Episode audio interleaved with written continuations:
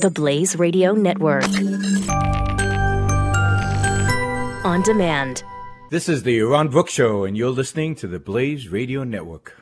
You know, you're just with your family and your kids and your wife and uh, boyfriend, girlfriend, whatever, hundreds of people around, shops and everything, you know, moseying around, sitting at coffee shops and whatever. And suddenly, a car comes speeding down, zigzagging to try to hit as many people as possible. Bodies spewing all over the place, blood everywhere, people screaming, screeching, yelling. Well, that's what you would have experienced if you were in Barcelona on, on the main avenue, the main tourist avenue of Barcelona uh, last week, uh, when a, uh, a jihadi um, and a rented van drove down the street, killing. I think the latest number is 14, but it's still growing because some of the some of the injured are, are really injured. Um, killing 14, uh, wounding uh, over 100, uh, wounding over 100, and you know this was nothing as compared to what they actually planned.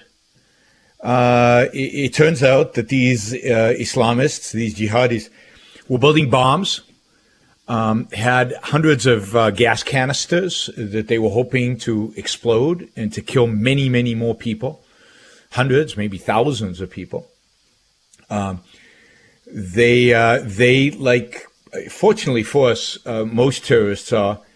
Uh, they were pathetic at what they were trying to do and, and turned out to be unsuccessful and landed up uh, blowing themselves up uh, in the process. So uh, the night before this van, uh, uh, you know, careened through the street, uh, the the apartment in which these these or the, the house in which these terrorists were building their bombs blew up, probably because of their mishandling of of the explosives. So luckily for us, and this is something I've learned firsthand, luckily for us, uh, uh, terrorists, bad guys, but particularly terrorists, particularly jihadis, are just almost always incompetent and stupid and idiots. Indeed, even 9-11 could have been easily stopped if, if, if FBI and CIA had been more alert. Uh, that is, it is not the genius of the terrorists that made 9-11 possible, but in some senses the incompetence of, of those who, were, who whose job it is to catch them and to stop them.